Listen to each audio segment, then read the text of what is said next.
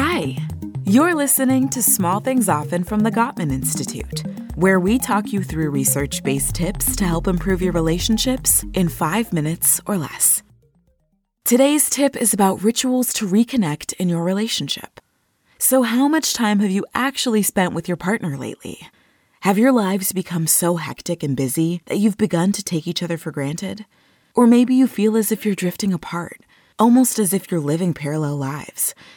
If so, it's time to explore some rituals of connection to keep your relationship strong, healthy, and get it back on track. Why are rituals so important?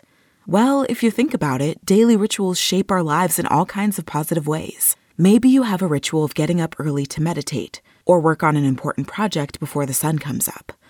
Or maybe you take a quick jog before dinner or write in your journal every evening. These daily rituals can make you more productive, happier, and healthier. And the very same is true of creating rituals with your partner. Because by intentionally turning towards each other daily, your relationship will thrive. Need some ideas? Here's five rituals to get you started. As often as possible, have dinner together without the roar of the TV in the background, or cell phones dinging and ringing with email or work related calls. Instead, turn off all electronics and really focus on one another. Sharing a meal together daily will help you reconnect. So as you fill up on dinner, you'll also fill up on each other. Another idea? Have a regular stress reducing conversation. Take 30 minutes out of your day to sit down and ask each other, How are you? How was your day? Then really listen. Remember that the point of the conversation is to talk about any stress outside your relationship. Take turns sharing and showing compassion, and watch the rewards you'll reap. How about exercising together? Start a ritual of taking a walk after dinner, or maybe go biking on weekends.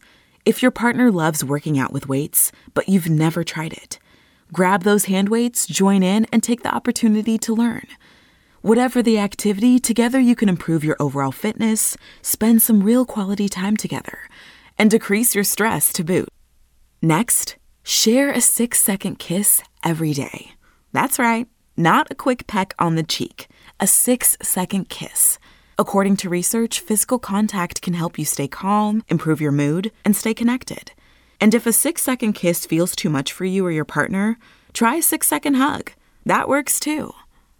And finally, keep dating. Being in a long term relationship doesn't mean date night is a thing of the past.